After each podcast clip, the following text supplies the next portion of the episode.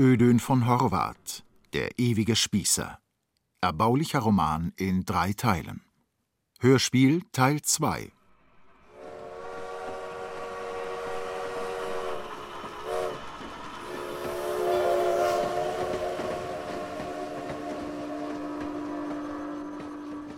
Mittenwald ist deutsch-österreichische Grenzstation mit Pass- und Zollkontrolle.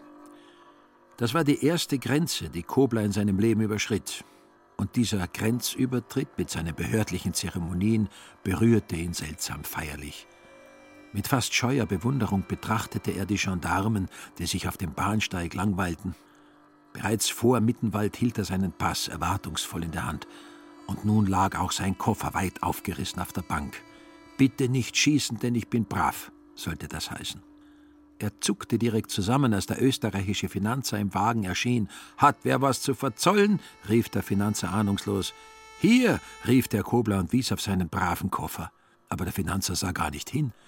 Hat wer was zu verzollen? brüllte er entsetzt und raste überstürzt aus dem Wagen, denn er hatte Angst, dass ausnahmsweise jemand wirklich was zu verzollen hätte.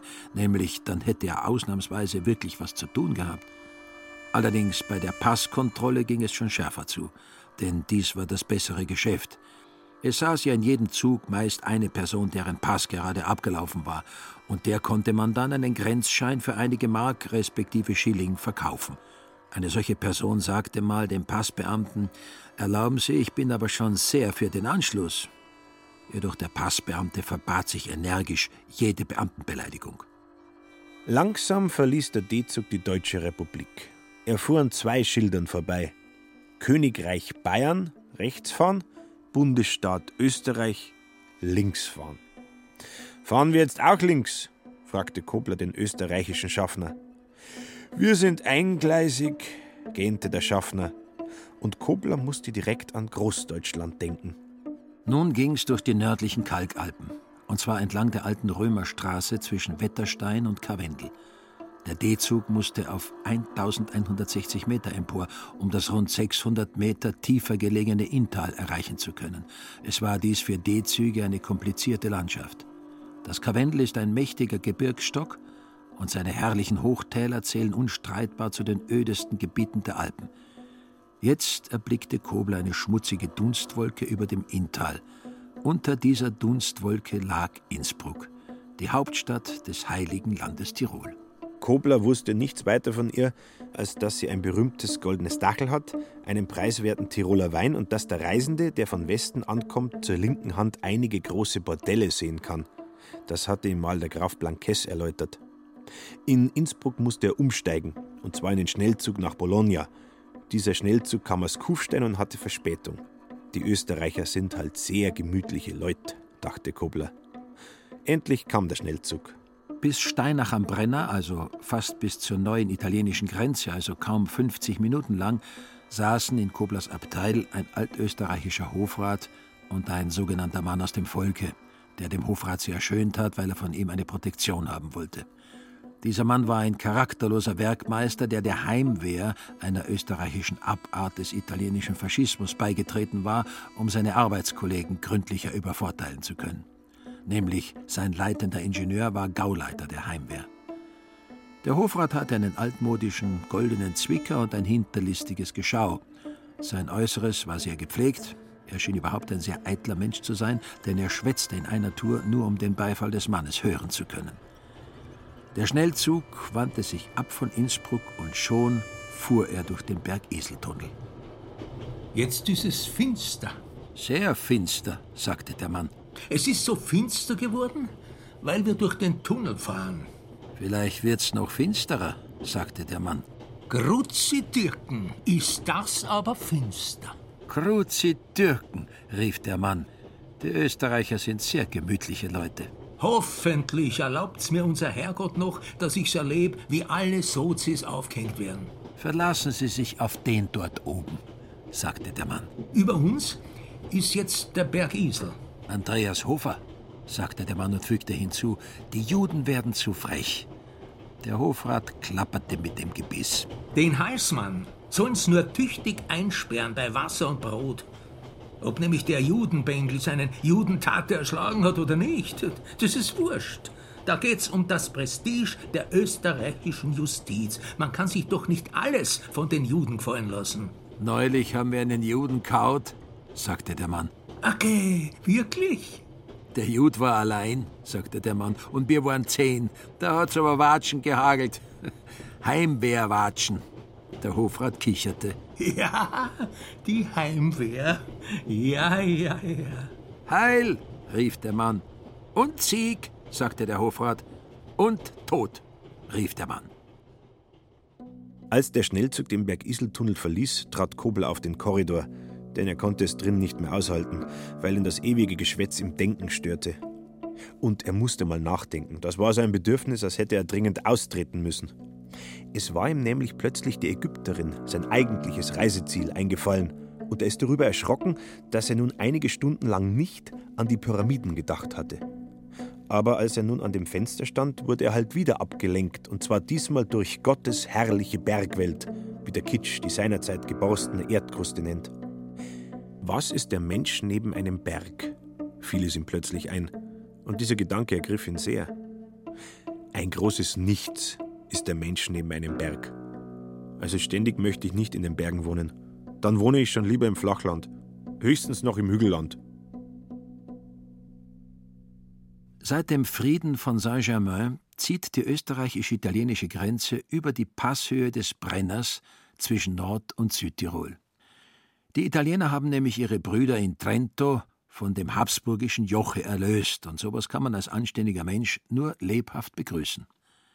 Bekanntlich will nun der Mussolini das deutsche Südtirol durch und durch italienisieren.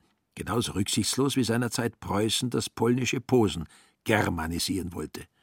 So hat der Mussolini unter anderem auch verfügt, dass möglichst alle deutschen Namen, Ortsnamen, Familiennamen usw. So ins Italienische übersetzt werden müssen, auf dass sie nur italienisch ausgesprochen werden dürften. Und zwar sollen sie ihrem Sinn nach übersetzt werden. Hat nun aber ein Name keinen übersetzbaren Sinn, so hängt der Mussolini hinten einfach ein O an, wie zum Beispiel Merano, so auch Brennero. Als Kobler den Brennero erblickte, fiel es ihm sogleich auf, dass dort oben ungemein viel gebaut wird, und zwar lauter Kasernen. Im Bahnhof Brennero wurde der Schnellzug von den faschistischen Behörden bereits erwartet. Da standen ungefähr 30 Männer und fast jeder war anders uniformiert. Viele hatten schwarze Hemden, das waren die bekannten Schwarzhemden. Keiner der Reisenden durfte den Schnellzug verlassen, denn hier ging es viel strenger zu als zwischen Bayern und Österreich in Mittenwald. Und dies nicht nur deshalb, weil die Italiener zur romanischen Rasse gehören, sondern weil sie obendrein noch den Mussolini haben, der ein permanenter Wut ist, dass es bloß 40 Millionen Italiener gibt. 29 von den 30 Uniformierten waren mit den Grenzübertrittsangelegenheiten schon sehr beschäftigt. Der 30. schien der Anführer zu sein. Er tat nämlich nichts. Er stand auf dem Bahnsteig etwas im Hintergrunde unter einer kolorierten Fotografie des Duce und hatte sehr elegante Schuhe. Er war vielleicht 1,40 Meter hoch und forschend glitt sein Blick über den Schnellzug. Er forschte nach, wo eine blonde Frau saß, eine Deutsche oder eine Skandinavierin. Prego den Pass, sagte der italienische Passbeamte. Er sprach gebrochen Deutsch, höflich, aber bestimmt. Wohin fahren Sie, Signor Kobler? fragte er. Nach Barcelona, sagte der Signor. Sie fahren also nach Italien, meinte der Passbeamte. Ja, sagte der Signor. Und nun geschah etwas Mysteriöses. Der Passbeamte wandte sich ernst seinem Begleiter zu, einem Passunterbeamten, und sagte auf Italienisch, er fährt nach Italien. Der Passunterbeamte nickte würdevoll, so, so. Nach Italien fährt er, meinte er gedehnt und kam sich wichtiger vor als Mussolini persönlich, während sich der Oberpassbeamte bereits mit dem nächsten Reisenden beschäftigte. Sie fahren nach Italien? fragte er. Jawohl, sagte der nächste Signor. Er hieß Albert Hausmann. Und warum fahren Sie nach Italien? fragte der Oberpassbeamte. Ich will mich in Italien erholen, sagte der Signor Hausmann. Sie werden sich in Italien erholen, sagte der Oberpassbeamte stolz. Hoffentlich, meinte der Erholungsbedürftige, worauf sich der Oberpassbeamte wieder seinem Begleiter zuwandte. Er will sich in Italien erholen, sagte er. Vielleicht auch nicht, meinte der Passunterbeamte lakonisch und blickte den Erholungsbedürftigen misstrauisch an, denn er erinnerte ihn an einen gewissen Isidore Niedertaler in Brixen, dessen Weib als politisch verdächtig auf der faschistischen schwarzen Liste stand.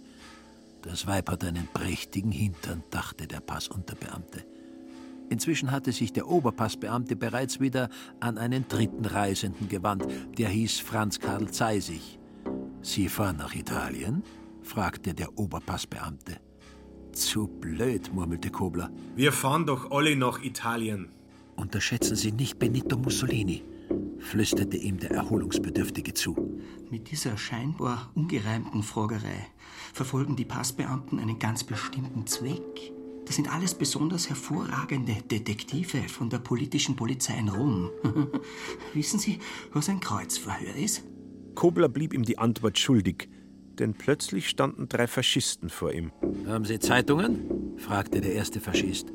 Österreichische, sozialistische, kommunistische, anarchistische, syndikalistische und nihilistische dürfen Sie nicht mit nach Italien nehmen, weil das strengstens verboten ist. Ich bin kein Nihilist. Ich hab bloß ein Magazin bei mir. Und dann durchwühlten noch einige italienische Finanzer seinen Koffer. Was ist das? fragte der eine und hielt ihm eine Krawatte unter die Nase. Das ist eine Krawatte, der Finanzer nickte befriedigt, lächelte ihm freundlich zu und verschwand mit seinen Kollegen. Endlich war es vorbei mit den Grenzübertrittsschwierigkeiten und der Schnellzug setzte sich als Diretto südwärts in Bewegung, hinab vom Brenner durch das neue Italien.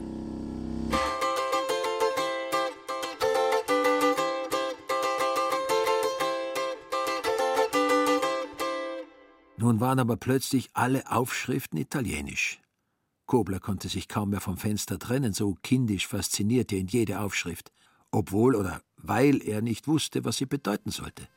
Albergo Luigi, Uschitta, Tabaccio, Olio Sasso, Donne, Uomine. Ja, das hat halt alles einen Klang. Schaut, dass ich nicht Koblero heiß. Im ehemaligen Franzensfeste hatten sie etwas Aufenthalt. Erlauben Sie, wo sind wir jetzt? fragte ihn ein nervöser deutscher Italienreisender, der ihm nicht über die Schulter schauen konnte. In Latrina, antwortete Kobler. Machen Sie da gefälligst keine schlechten Witze, schrie der Nervöse. Kobler war sehr verdutzt. Da hing ja direkt vor ihm das Schild Latrina. Brüllen Sie nicht mit mir, brüllte er den Nervösen an. Bedaure, Herr, kreischte der Nervöse und zappelte sehr, ich bin zu solchen Späßen keineswegs bereit. Jetzt kommt der feierliche Moment, wo ich dir eine schmier, dachte Kobler. Aber hier mischte sich jener erholungsbedürftige Albert Hausmann überaus freundlich in die Auseinandersetzung, um den Streit im Keime zu ersticken, denn er war sehr ängstlich. Irrtum, meine Herren, meinte er, Latrina bedeutet so viel wie Abort. Sie reden aneinander vorbei, meine Herren. Der Erholungsbedürftige sprach nämlich perfekt Italienisch und war überhaupt ein sehr intelligenter und belesener Mann der besonders in der Weltgeschichte bewandert war. Das alles war früher Südtirol. Und dann gab er Kobler den Rat, sich nur ja vor den faschistischen Spitzeln zu hüten, die wären nämlich äußerst raffiniert und brutal. Dort drüben am dritten Fenster zum Beispiel. Dort, dieser Kerl ist sicher ein Spitzel. Der wollte mich nämlich gerade in ein verfängliches Gespräch verwickeln. Er wird auch Sie verwickeln wollen. Er trachtet ja nur danach, jeden zu verwickeln. Und bei der ersten abfälligen Äußerung über Mussolini, Nobile oder überhaupt das System werden Sie sofort aus dem Zuge heraus verhaftet. Geben Sie Acht. Kobler gab Acht. Knapp vor Bolzano näherte sich ihm der Spitzel. Bolzano hieß früher Bozen. Aha, dachte Kobler. In Bozen bauen jetzt die Italiener ein riesiges Elektrizitätswerk. Nur zu, dachte Kobler. Die Italiener haben die Wassermengen von ganz weit weg nach Bozen geleitet. Sie haben durch diese ganze Bergkette da draußen einen Schacht gebohrt. Und zwar haben sie dort oben, unterhalb der Kuppe, angefangen zu bohren. Und in Bozen haben sie auch angefangen zu bohren und haben sich so zusammenbohren wollen. Aber sie haben gleich dreimal aneinander vorbeigebohrt, anstatt dass sie sich zusammengebohrt hätten. Sie mussten sich erst reichsdeutsche Ingenieure engagieren. Die Reichsdeutschen werden sich schon auch nicht zusammengebohrt haben. Doch, und zwar haargenau. Zufall. Pause. Kennen Sie Bozen? Nein. Dann schauen Sie sich doch Bozen an. Die Bozener sind ja ganz weg über die reichsdeutschen Gäste. Ich bin ein reichsdeutscher Faschist. Der Spitzel sah ihn erschrocken an. Dort drüben ist jetzt der Rosengarten, meinte er kleinlaut. Vielleicht, sagte Kobler und ließ ihn stehen. Der Spitzel ihn noch lange nach. Er war ja gar kein Spitzel.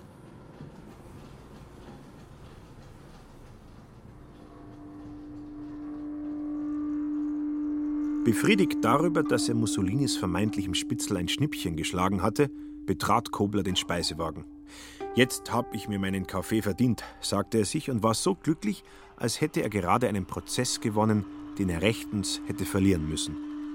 Es war nur noch ein Platz frei im Speisewagen. Prego?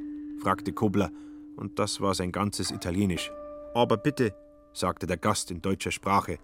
Das war ein kultivierter Herr aus Weimar, der Stadt Goethes und der Verfassung. Der kultivierte Herr an Koblers Tisch hatte ein schwammiges Äußeres und schien ungemein verfressen zu sein. Ein Gourmand. Als Sohn eines ehemaligen Pforzheimer Stadtbaumeisters, der in der wilhelminischen Epoche eine schwerreiche Weimarer Patriziertochter geheiratet hatte, konnte er sich seine drei Lachsbrötchen, vier Ölsardinen, zwei Paar Frankfurter und drei Eier im Glas ungeniert leisten. Von seinem Vater, dem Stadtbaumeister, hatte er die Einbildung geerbt, dass er einen regen Sinn für architektonische Linienführung besäße, und von der Mutter hatte er trotz der Inflation einen Haufen Geld geerbt und die gesammelten Werke der Klassiker. Und obendrein war er auch noch verwegen dumm. Primo ist ein tüchtiger Mann, ein Kavalier. Wenn Sie nach Barcelona kommen, so grüßen Sie mir bitte die Stierkämpfe. Sie werden da etwas prachtvoll Traditionelles erleben. Und dann überhaupt dieser ganze spanische konservative Geist. Ich habe schon immer gesagt, das konservative Element müsste sich international zusammenschließen, um sich stärker konservieren zu können. Wir deutschen Konservativen sollten die französischen Konservativen einfach in das Land hereinrufen, auf das sie diese Republik züchtigen. Frankreich hat hier die militärische Macht, um jeden deutschen Arbeiter an die Wand stellen zu können. Und après sollten wir Coolies aus China einführen die nicht mehr brauchen als täglich eine Handvoll Reis. Das ist natürlich nur ein Witz.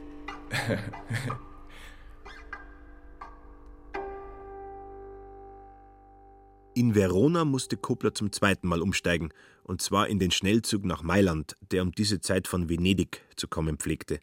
Hierzu standen ihm leider nur zehn Minuten zur Verfügung, und so konnte er also von Verona nicht sehen, nur den Bahnhof, und der sah anderen Bahnhöfen leider sehr ähnlich. Es war auch inzwischen schon Nacht geworden, und zwar eine Neumondnacht. Auf dem Bahnsteig ging ein Herr in brauner Uniform auf und ab.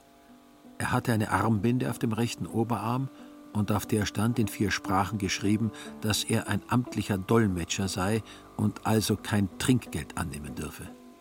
Er war überaus zuvorkommend und gab Kobler fließend Deutsch Auskunft.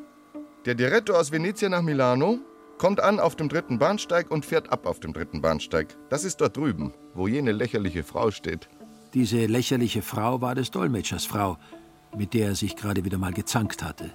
Nämlich, sie hatte es noch nie haben wollen, dass er den Beruf eines amtlichen Dolmetschers ausübt und nächtelang mit allerhand Ausländerinnen auf dem Bahnhof herumlungert.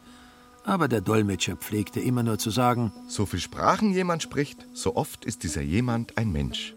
Auch an diesem Abend hatte er dies wieder mal gesagt, worauf sie aber ganz außer sich geraten ist. Mit so vielen Menschen will ich gar nichts zu tun haben, hatte sie auf dem Korso geschrien. Ich will ja bloß dich. Oh, wenn du nur taubstumm wärst, Giovanni. So, und jetzt fahre ich zu meinem Bruder nach Brescia.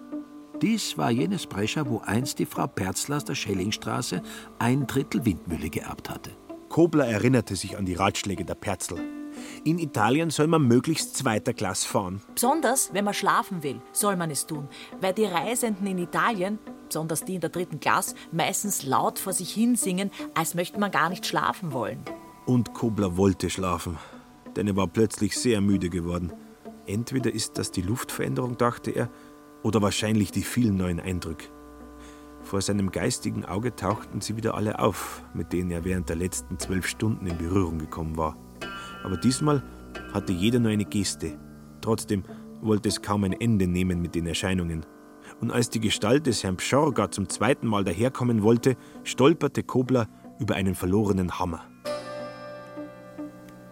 Und dann gingen viele Berge, Viadukte und fremde Dörfer um ihn herum, Und das Inntal blieb vor ihm stehen. Auch die italienische Sprache sah ihn an, aber etwas von oben herab. Also wenn das so weitergeht, dachte er, dann werde ich meine Ägypterin noch ganz vergessen. An die ausländischen Cabriolets denke ich ja überhaupt nicht mehr. Ich habe mich ja schon fast selber vergessen. Hoffentlich kann ich jetzt schlafen bis Milano. Das ist der italienische Name für Mailand. Dort darf ich dann wieder herumhocken, bis ich den Anschluss nach Ventimiglia krieg. Das wird eine weite Reise werden. Und derweil ist unsere Welt eigentlich klein und wird auch noch immer kleiner. Immer wieder kleiner. Ich werde es ja nicht mehr erleben, dass sie ganz klein wird. So versuchte er sich zu sammeln. Dabei hatte er ein unangenehmes Gefühl. Es war ihm wie jenem Manne zumute, der am Donnerstag vergaß, was er am Mittwoch getan hatte. Erster Klasse soll man halt reisen können. Mir tut von dem Holz schon der Hintern weh.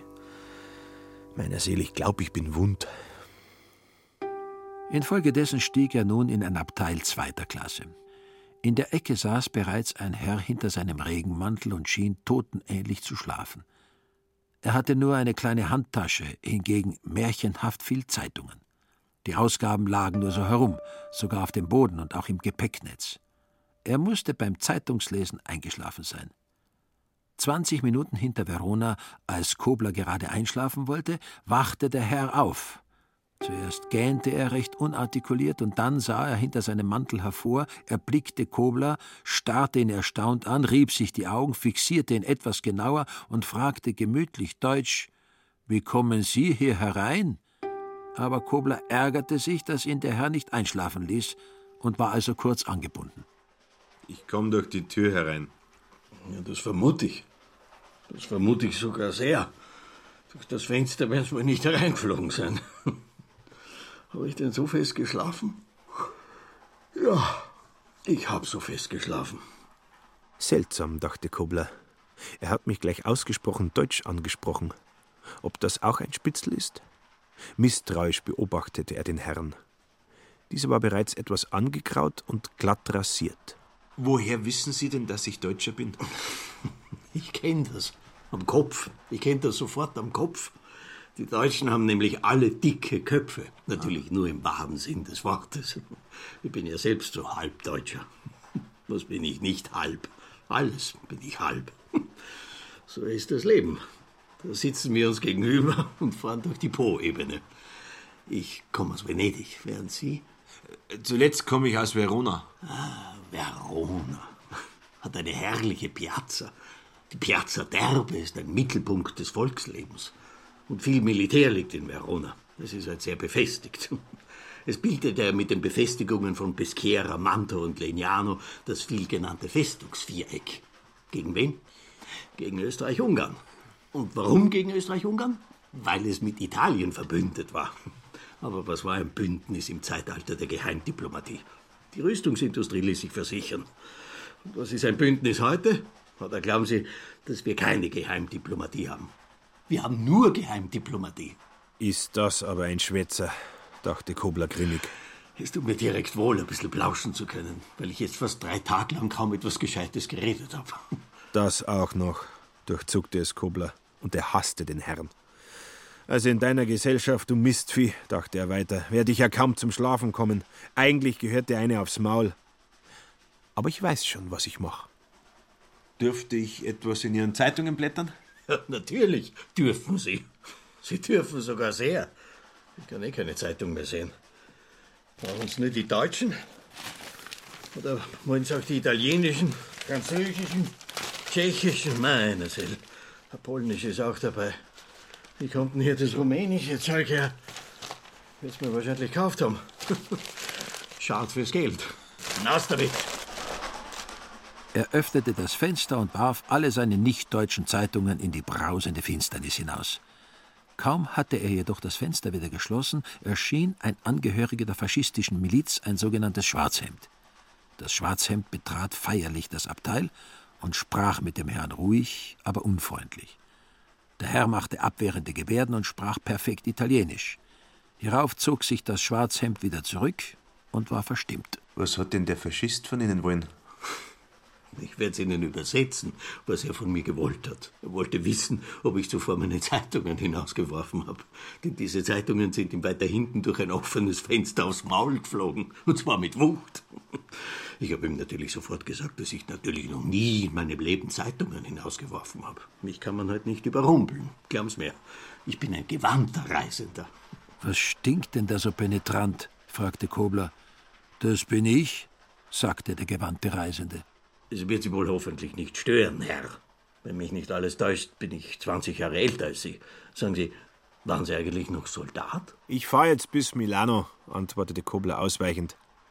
Er war nämlich kein Soldat gewesen, weil er sich während des Weltkriegs gerade in den Pflegeljahren befunden hatte, und dieses niemals Soldat gewesen sein störte ihn manchmal, wenn er mit älteren Herren zusammenkam, von denen er annahm, dass sie wahrscheinlich verwundet worden waren.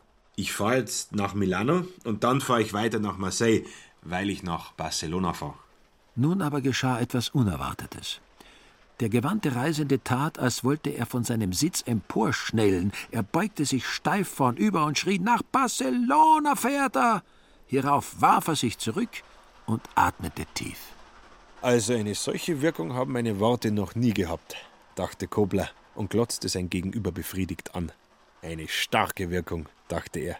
Ist das aber ein Zufall? Ich fahre nämlich auch nach Barcelona. Das verblüffte den Kobler. Das ist natürlich ein Zufall, grinste er sauer und kränkte sich wegen der Konkurrenz. Und ob das ein Zufall ist? Nur, dass ich nicht in einer Tour nach Barcelona fahre, weil ich in Marseille auf zwei Tage aussteigen will, um Marseille kennenzulernen. Das ist nämlich eine überaus farbenprächtige und vor allem völkerkundlich sehr interessante Hafenstadt und bietet instruktive Einblicke. Ja, das habe ich schon gehört. Dieses Marseille muss ja eine grandiose Hurenstadt sein. Und ich habe mir es auch schon überlegt, ob ich es mir nicht anschauen sollte, aber vielleicht rentiert es sich doch nicht. Ich bin nämlich sehr misstrauisch. Da tun Sie aber Marseille bitter Unrecht. Erlauben Sie, dass ich mich vorstelle? Rudolf Schmitz aus Wien. Rudolf Schmitz war Redakteur. Er vertrat in Wien unter anderem ein Abendblatt in Prag, ein Morgenblatt in Klausenburg, ein Mittagblatt in Agram, ein Wochenblatt in Lemberg und in Budapest ein Revolverblatt.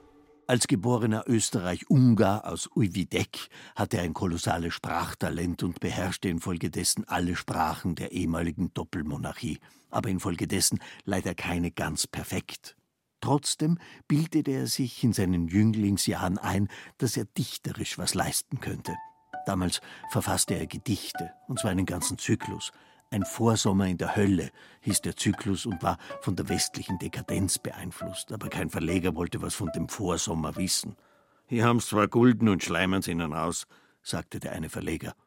Und Schmitz tat dies, denn er war zu guter Letzt doch nur intelligent und ein gesunder Egoist. Hernach wurde er abgeklärter. Auch Rimbaud hat sich ja von der Dichtkunst abgewandt, um ein Gedichte des Lebens zu führen, stellte er fest und wurde allmählich Korrespondent. Soziologisch betrachtet stammte er aus K und K Offiziers- und Beamtenfamilien, aber er hatte nie was übrig für das Bürgerliche. Er war der geborene Bohemian.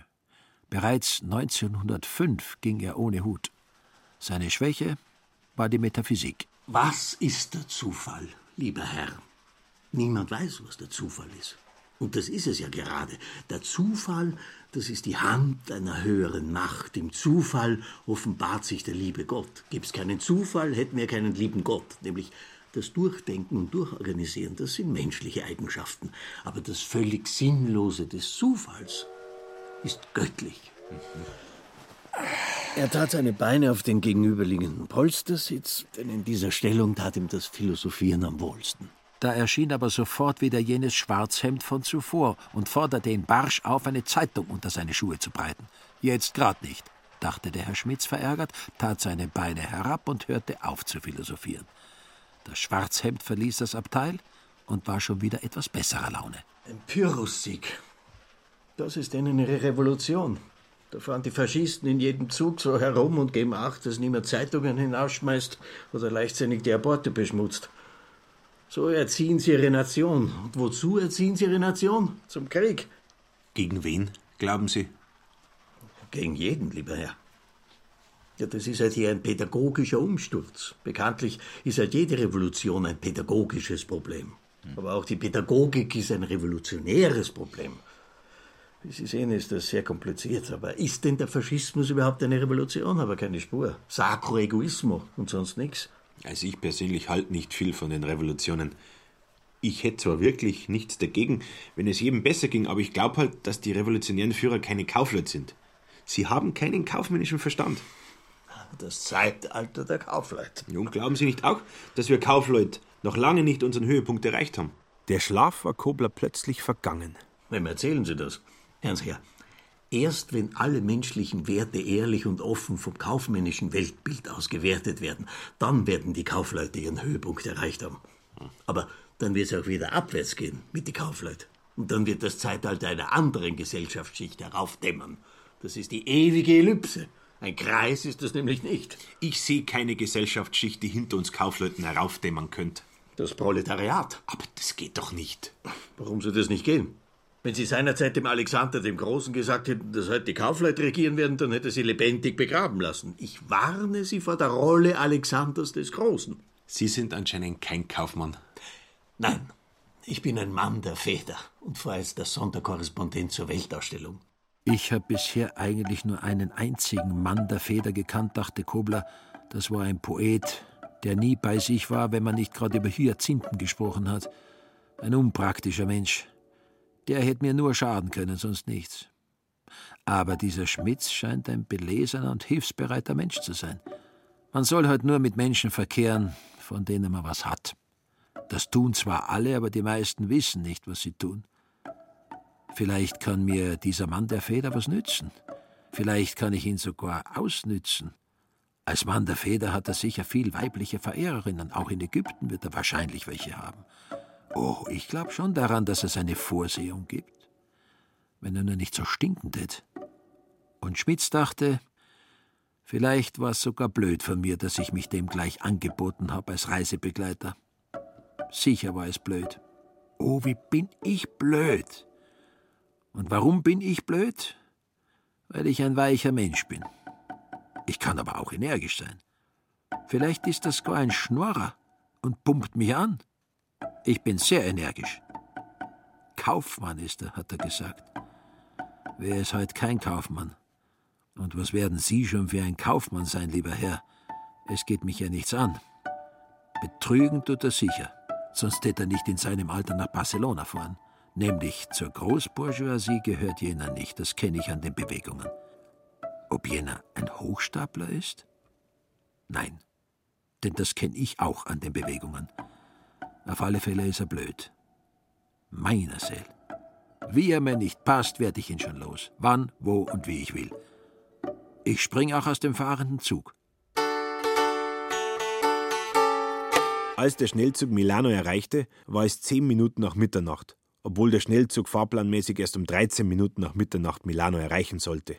Das nenne ich Ordnung. Schmitz kannte sich gut aus. Er führte Kobler in das Bahnhofsrestaurant, wo sie sich bis zur Weiterfahrt nach Ventimiglia, 3.29 Uhr, aufhalten wollten. Ich kenne mich in Milano aus wie in Paris. Das Beste ist, wir bleiben am Bahnhof. Es hat nämlich keinen Sinn, in die Stadt zu fahren. Denn erstens ist es ja jetzt stockfinster und so hätten wir absolut nichts von dem gotischen Mailänder Dom. Und zweitens ist ja architektonisch nicht viel los. Das ist ja eine moderne Großstadt. Sie werden noch genug Gotik sehen. Ich bin auf die Gotik gar nicht so scharf. Mir sagt ja das Barock auch mehr. Mir sagt auch das Barock nichts. Ja, verglichen mit den Wunderwerken Ostasiens können wir Europäer freilich nicht mit. Jetzt wollen wir aber einen Chianti trinken. Das ist der Wein mit dem Stroh unten herum. Oder sind Sie gar Abstinenzler? Wieso kommen Sie darauf? Ich kann enorm viel saufen. Und sogar durcheinander. Pardon, entschuldigte sich Schmitz und lächelte glücklich. Schmitz war ganz verliebt in den Chianti. Und auch Kobler fühlte sich sehr zu ihm hingezogen, als er ihn nun im Bahnhofsrestaurant kennenlernte. Wohlig rann er durch ihre Gedärme, und bald stand die zweite Flasche vor ihnen. Dabei unterhielten sie sich über den Weltkrieg und den Krieg an sich. Sie hatten schon im Zuge davon angefangen, denn da Schmitz auch kein Soldat gewesen war, hatte Kobler nichts dagegen gehabt, mal über die Idee des Krieges zu plaudern. Der Chianti löste ihre Zungen, und Kobler erzählte, er wäre ja politisch schon immer rechts gestanden, allerdings nur bis zum Hitlerputsch. Gegenwärtig stünde er so ziemlich in der Mitte. obwohl er eigentlich kein Pazifist sein könne, da sein einziger Bruder auf dem Felde der Ehre gefallen sei. Schmitz hörte aufmerksam zu. Der Weltkrieg der Zukunft wird noch schauerlicher werden. Aber es ist halt nicht zu verwundern, dass es bei uns in Deutschland Leute gibt, die wieder einen Krieg wollen. Sie können sich halt nicht daran gewöhnen, dass wir zum Beispiel unsere Kolonien verloren haben. Ein Bekannter von mir hat zum Beispiel in seinem Briefmarkenalbum die ehemals deutschen Kolonien schwarz umrendert. Er sieht sie sich jeden Tag an. Alle anderen Kolonien, englischen, italienischen, portugiesischen und so weiter, hat er abgestoßen. Noch dazu zu Schleuderpreisen. Und die französischen Kolonien hat er, glaube ich, verbrannt. Ich, Rudolf Schmitz, bin überzeugt, dass ihr Deutschen alle eure verlorenen Gebiete ohne Schwertstreich zurückbekommen werdet. Und auch wir Deutsch-Österreicher werden uns ebenso an euch anschließen. Ich sage nur eines. Heilige Allianz ist gleich Völkerbund. Napoleon ist gleich Stalin. Wer ist denn Stalin? fragte Kobler skeptisch, weil er nicht wusste, was die Heilige Allianz bedeuten sollte. Das lässt sich nicht so einfach erklären. Kehren wir lieber zum Thema zurück. Ich, Rudolf Schmitz, bin überzeugt, dass es zwischen den europäischen bürgerlichen Großmächten zu keinem Krieg mehr kommen wird, weil man heutzutage eine Nation auf kaufmännisch friedliche Art bedeutend billiger ausbeuten kann. Das sag ich ja auch immer. Das freut mich aber. Denken Sie doch nur an Amerika. Vergessen Sie bitte nur ja nicht, dass die Vereinigten Staaten von Nordamerika Europa zu einer Kolonie degradieren wollen. Und das werden sie auch, falls sich Europa nicht verständigen sollte. Denn Europa ist ja schon Mandatsgebiet. Ja, von einem höheren Standpunkt aus betrachtet haben Sie schon sehr recht, aber ich glaube halt, dass wir uns nur sehr schwer verständigen werden, weil keiner dem anderen traut. Jeder denkt, der andere ist der größere Gauner. Ich denke jetzt speziell an Polen. Waren Sie schon in Polen? Ah, ich war noch nirgends. Ja, aber ich war in Polen. Und ich habe mich sogar in eine Polin verliebt. Es gibt halt überall anständige Menschen, lieber Herr. Einer muss halt einmal beginnen, sich energisch für die Verständigungsidee einzusetzen. Er leerte energisch den Rest der vierten Flasche Chianti. Wir trinken noch eine, entschied Kobler. Und während Schmitz bereitwilligst bestellte, fixierte er die Buffetdame. Also das ist Italien, dachte er. Und allmählich geriet er in exhibitionelle Stimmung. Wenn ich was trink, kann ich lebhafter denken. Wenn schon, dachte Schmitz. Wenn ich nichts trink, tut mir das Denken oft direkt weh. Besonders über so weltpolitische Probleme. Der Kellner brachte die fünfte Flasche und Kobler wurde immer wissbegieriger. Was bedeutet eigentlich Pan? fragte er. Das Universum, zu guter Letzt. Und im Falle Pan-Europa bedeutet es die Vereinigten Staaten von Europa. Das weiß ich. Schmitz schlug mit der Faust auf den Tisch. Aber ohne Großbritannien gefälligst, brüllte er und musste dann plötzlich gähnen. Pardon, ich habe jetzt gegähnt, aber ich bin noch gar nicht müde. Das sind nur so Magengase, die sich bei mir besonders stark entwickeln, wenn ich etwas angeheitert bin. Apropos, kennen Sie meine Kriegsnovelle? Sie ist leider kein pekuniärer Erfolg, weil ich die grausige Realistik des Krieges mit meiner grausigen Fantastik verband. Gewissermaßen ein Kriegs-Edgar Allan Poe.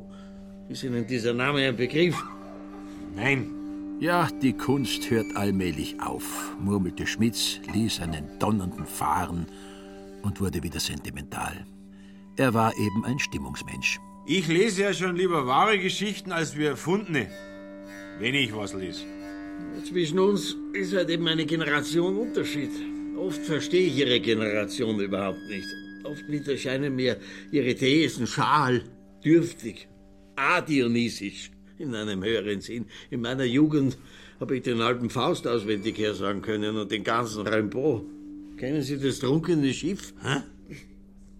Pardon, auf einen Moment, ich muss jetzt mal hinaus.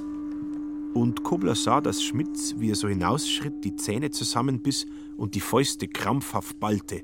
So sehr nahm er sich zusammen, um nicht umzufallen. Bin ich denn auch schon so voll? fragte er sich bekümmert. Auf alle Fälle ist das ein interessanter Mensch. Als der interessante Mensch wieder an den Tisch zurücktaumelte, wurde es allmählich Zeit. Denn draußen auf dem Geleise standen bereits die durchgehenden Waggons nach Ventimiglia. Kobler schrieb noch rasch eine Postkarte an die Berzel. Bin soeben an ihrer gewesenen Windmühle in Brescia vorbeigefahren. Gruß Kobler. Und darunter schrieb Schmitz und bekannterweise Handküsse ihr sehr ergebener Rudolf Schmitz. Dann zahlten die beiden Herren, und beide wurden vom Kellner betrogen, der sich hernach mit einem altrömischen Gruß empfahl. Und Schmitz hob den Arm zum Faschistengruß, und auch Kobler tat so. Und auch die Buffetdame tat ebenso. Als die beiden Herren aus dem warmen, rauchigen Lokal in die frische Nachtluft traten, fielen sie fast um, denn sie hatten einen derartigen Rausch. Sie torkelten schon ganz abscheulich, und es dauerte direkt lang, bis sie endlich in einem der durchgehenden Waggons nach Ventimiglia saßen. Beide Herren waren voneinander überaus begeistert. Besonders Schmitz freute sich grandios, dass er den Kobler kennengelernt hatte. Bewegt dankte er ihm immer wieder, dass er ihn nach Spanien begleiten darf. Dabei titulierte er ihn Baron, Majestät, General und Kommerzialrat. Aber plötzlich hörte Kobler kaum mehr hin. So glatt wurde er nun von der Müdigkeit, die ihn schon in Verona gepackt hatte, um ihm die Augen einzudrücken, niedergeschlagen. Also antwortete er bloß lakonisch, meist nur mit einem Wort. Warum fahren Eminenz eigentlich nach Barcelona? fragte Schmitz. Ägypten, murmelte die Eminenz. Wieso Ägypten, Herr Veterinär? Standesamt, stöhnte der Veterinär. Politisch? Möglich. Das gibt aber jetzt ein Interview. Ein Interview wie noch nie. Er riss sich ein Notizbuch aus der Brust, um sich Koblers Antworten gewissenhaft zu notieren, denn jetzt wusste er vor lauter Rausch nicht mehr, was er tat. Darf man fragen, was halten Herr Oberstleutnant von der Geist-Leib-Bewegung und was von der Leib-Geist-Bewegung? Kobler riss die Augen auf und starrte ihn unsagbar innig an. Ja, er versuchte sogar zu lächeln. Ich bin ganz der Ihre, gnädiges Fräulein, lallte er. Jetzt wird mir schlecht, brüllte Schmitz. Jetzt wird mir plötzlich schlecht. Er fuhr entsetzt empor und raste hinaus, um sich zu erbrechen. Kobler sah ihm überrascht nach und machte dann eine resignierte Geste. Frauen sind halt unberechenbar, lallte er. In einem solchen Zustand verließen die beiden Herren Milano, die Metropole Oberitaliens, und dieser Zustand änderte sich auch kaum wesentlich während der restlichen Nacht. Zwar schliefen sie, aber ihr Schlaf war unruhig und quälend, voll dunkler, rätselhafter Träume. So träumte Schmitz zum Beispiel unter anderem Folgendes. Er schreitet leichten Fußes und beschwingten Sinnes über arkadische Sommerwiesen. Es ist um das Fin de Siècle herum und er belauscht in einem heiligen Hain eine Gruppe sich tummelnder, bildhübscher Helleninnen. Paneuropa, ruft er. Und das ist die klassisch schönste. Aber Paneuropa weist ihn schnippisch in seine Schranken zurück. Wer weitergeht, wird erschossen, ruft sie ihm übermütig zu und lacht silbern. Doch da wird ihm die Sache zu dumm. Er verwandelt sich in einen Stier, und zwar in einen Panstier, und er gefällt der Paneuropa. Keuchend wirft sie sich um seinen Panstiernacken und bedeckt seine Panstiernüstern mit den hingebungsvollsten Küssen aber während sie ihn also küsst, verwandelt sich die klassisch schöne Paneuropa leider Gottes in die miese Frau Helene Glanz aus Salzburg. Und Kobler träumte bereits knapp hinter Milano von seinem armen Bruder Alois, der im Weltkrieg von einer feindlichen Granate zerrissen worden war. Nun trat dieser Alois als toter Soldat in einem weltstädtischen Kabarett auf und demonstrierte einem exklusiven Publikum, wie ihn seinerzeit die Granate zerrissen hatte. Dann legte er sich selber wieder artig zusammen, und das tat er voll Anmut. Und das Publikum sang den Refrain mit. Die Glieder finden sich wieder.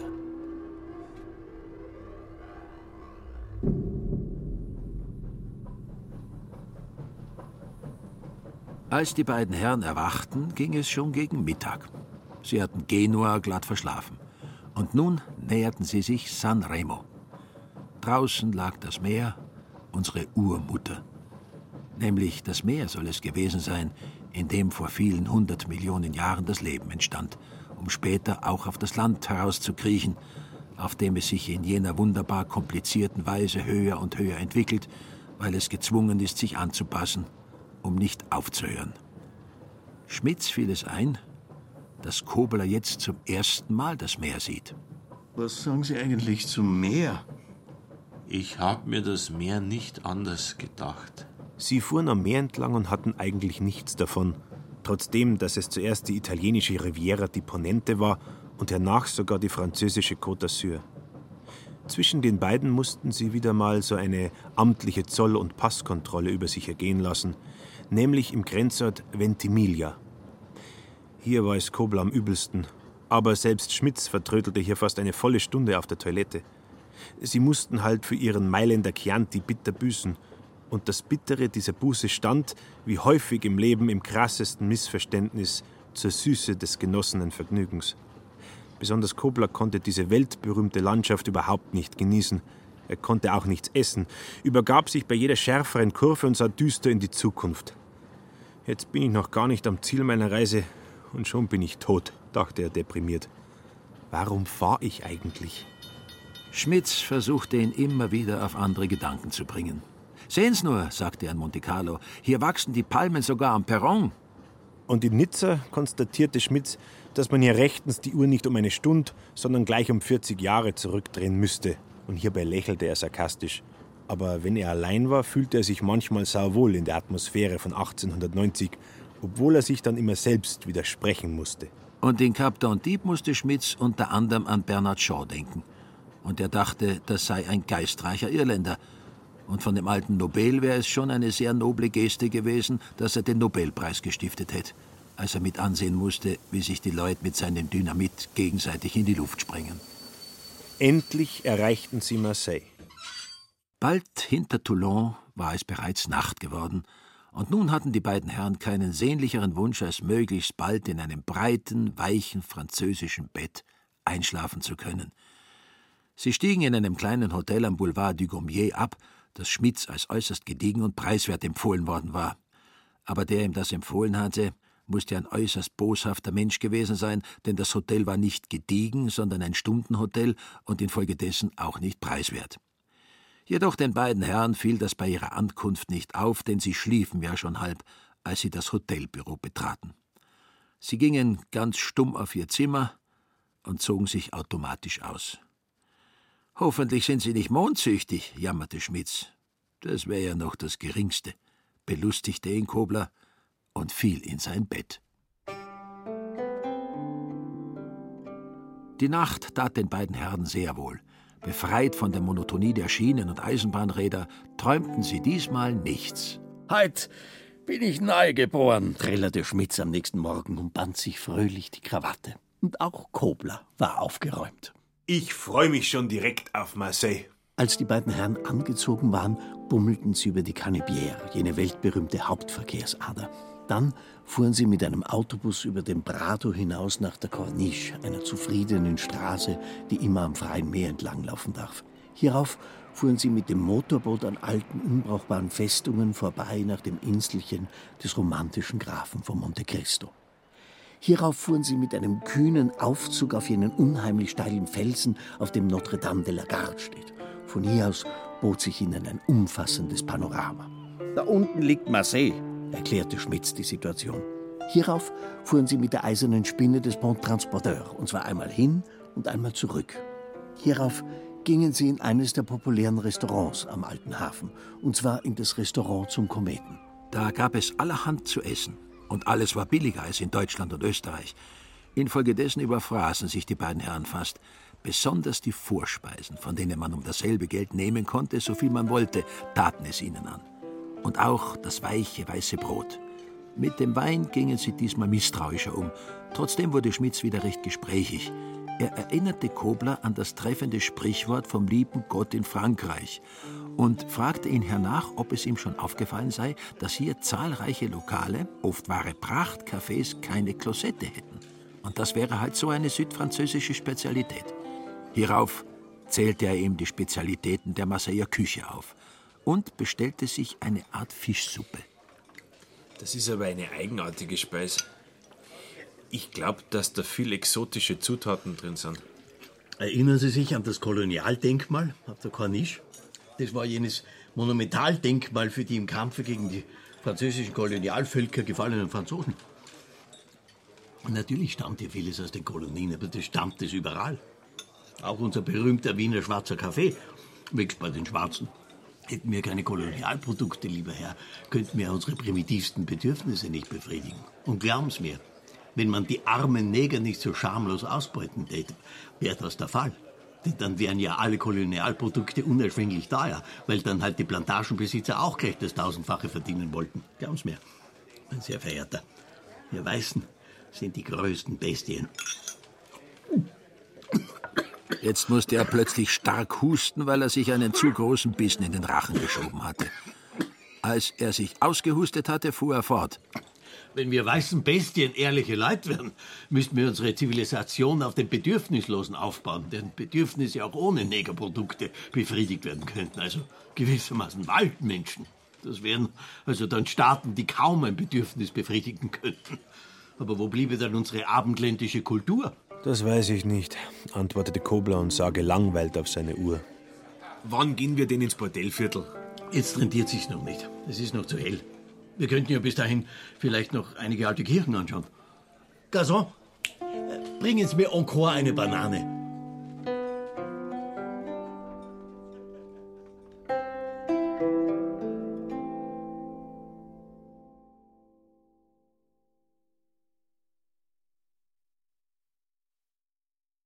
Ödön von Horvath, Der ewige Spießer. Hörspiel Teil 2. Horvath, Peter Simonischek. Kobler, Stefan Zinner. Schmitz, Johannes Silberschneider. Perzel, Marie-Therese Futterknecht. Kultivierter Herr aus Weimar, Johannes Meyer. Amtlicher Dolmetscher, Hannes Ringelstetter. Spitzel, Markus Böker. Hofrat, Peter Fröhlich. Albert Hausmann, Norman Hacker. Komposition und Zither Georg Glasel. Ton und Technik Markus Huber, Daniela Röder. Regieassistenz Stefanie Ramp. Bearbeitung Bernadette Sonnenbichler, Katharina Agathos. Regie Bernadette Sonnenbichler. Produktion Bayerischer Rundfunk 2015. Redaktion Katharina Agathos. Der Hörspielpool. Hat's dir gefallen? Ja, sehr. Hörspiele und Medienkunst. Weitere BR-Produktionen auf einen Blick gibt es im Netz unter hörspielpool.de.